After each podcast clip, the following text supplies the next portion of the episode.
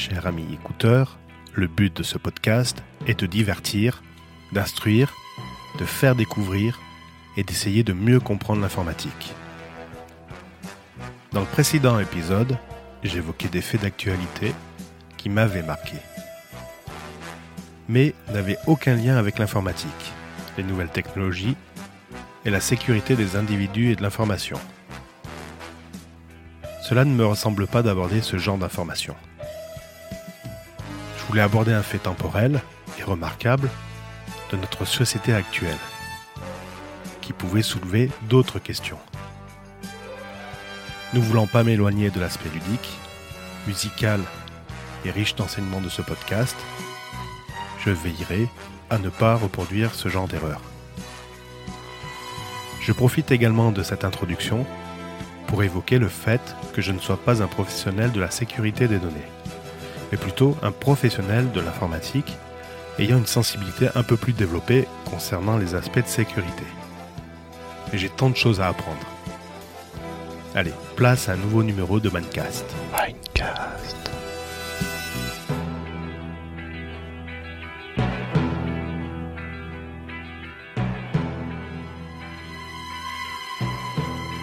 Amis écouteurs, vous êtes dans un nouvel épisode de mindCast.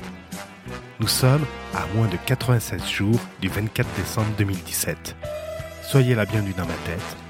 La planète bleue, Star Trek la suite et d'autres news, soyez la bienvenue dans mindCast. C'est Cédric pour vous servir. Tu veux au téléphone ? Non. T'as la musique ? Non, je m'enregistre. Je ne crois pas que l'informatique puisse mettre à mal une certaine logique. Non mais attendez, c'est n'importe quoi! Je crois que les producteurs de Star Trek ont écouté mon précédent épisode concernant Star Trek. T'exagéreras pas quand même un petit peu, non? Ah non, je me la pète pas trop, c'est réaliste. Quand je dis que McCoy t'appelait McCoy dans la VF jusqu'à la seconde saison, paf, je regarde l'épisode 13 et là, qu'est-ce qui se passe? D'un seul coup, il l'appelle prof. Non, c'est quand même... Voilà, ils ont écouté mon épisode et ils ont corrigé le tir. Prof, j'ai l'impression que vous devenez grisonnant. Non, bah, allez, arrête tes conneries, dis la vérité. Bah oui, c'est totalement ironique, attends, t'imagines bien. Une série qui date de 1966, oui c'est ça, 66-67. J'imagine bien qu'ils ont fait aucune correction.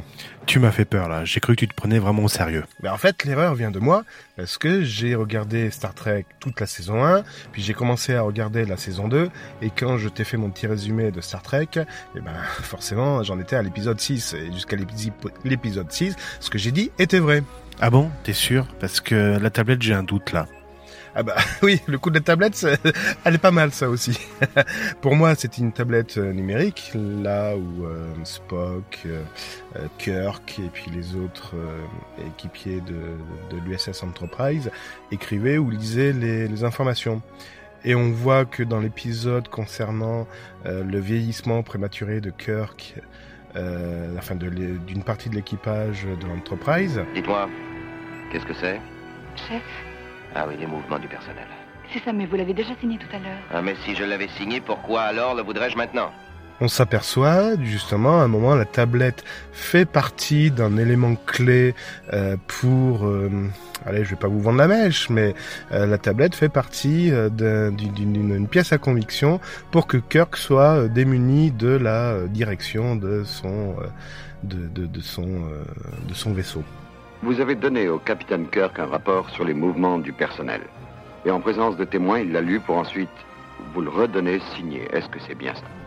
Et donc, on s'aperçoit bien qu'il s'agit bien d'une feuille, d'un élément où on écrit clairement dessus et où on peut signer, etc. Alors après, on pourrait s'amuser à dire que c'est de l'encre effaçable. Sur une ardoise numérique qui s'effacerait, qui une espèce de liseuse comme Amazon. Il n'y a pas de résultat concret, capitaine. Oui, de l'encre numérique sur un appareil numérique qui permettrait d'afficher et de mémoriser de l'écriture. Ça peut se tenir. Sans perdre un instant, tous les moyens de recherche doivent être mis en œuvre et chacun de nous doit travailler 24 heures sur 24, comprenez-vous.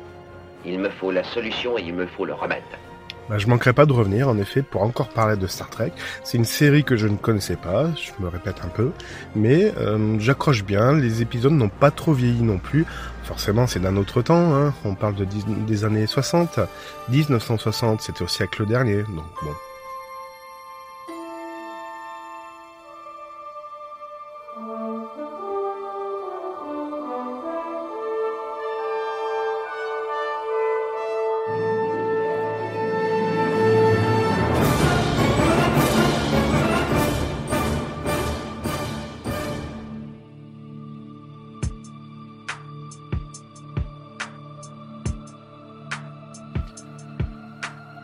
J'avais évoqué dans un précédent numéro, durant cet été 2017, l'arrêt de la planète bleue autour de la Terre RTS couleur 3.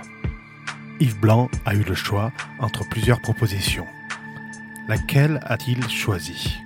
Qui mieux que Yves Blanc peut vous en parler ? Merci à vous tous, camarades écouteurs, pour cette nouvelle avalanche de messages dès que vous avez su que la planète bleue faisait sa rentrée sur de nouvelles radios, en FM et en DAB, sur de nouveaux podcasts et sur le web. Merci pour votre enthousiasme et pour votre présence. La planète bleue, Yves Blanc. Prochain départ pour la Terre, plus tard, plus loin, peut-être.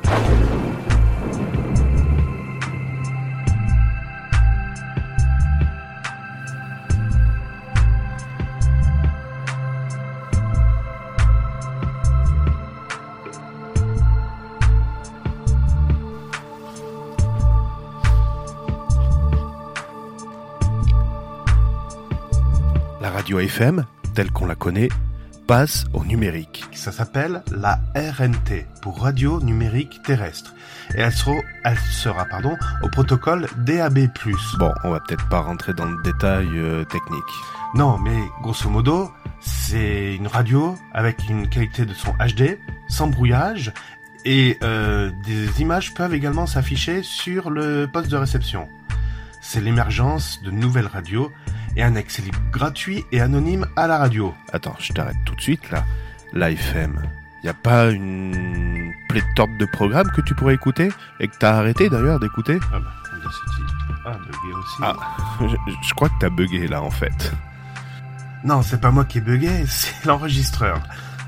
Bon, alors reprenons, on en était. Donc oui, là je disais que l'avantage, c'est d'avoir une radio telle qu'on l'a aujourd'hui sur la FM ou sur les grandes ondes. Non, les grandes ondes, c'est fini depuis un petit moment maintenant. Ok, les grandes ondes, c'est fini, mais il y a encore beaucoup de programmes en FM.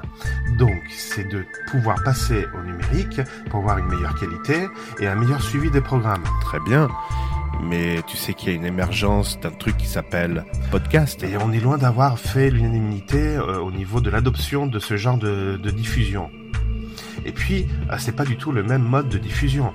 Un podcast, tu es obligé de le télécharger, tu es obligé d'utiliser de la data, que la RNT, ça se passe toujours sur les ondes. Mais il y a une différence quand même flagrante, c'est également le on the demand et le flux live que tu ne peux pas zapper. En effet, ce sont deux modes de diffusion différentes, deux modes de consommation différents. Bon, et la RNT, ça se passe où et comment ? Alors, pour l'instant, seules les grandes villes, comme Paris, Marseille, Nice, Lyon, Lille ou encore Strasbourg, Nantes, Rouen, Toulouse, sont pour l'instant couverts par la RNT. Ah oui, d'accord, c'est même pas une diffusion nationale en fait. Non, ce sont des émetteurs, on va dire locaux, mais exploités sur des grandes agglomérations. Je suis pas sûr que ça fasse un tabac. Et au niveau des récepteurs ? Alors, l'offre des récepteurs, il faut absolument que le récepteur soit en DAB+. Et on va dire qu'il n'y en a pas pléthore. On en trouve dans les magasins Fnac, Darty, ou encore Amazon, Mister Good Deal, Cdiscount, mais c'est pas la panacée. Oui, on va voir si l'avenir donne raison à la RNT.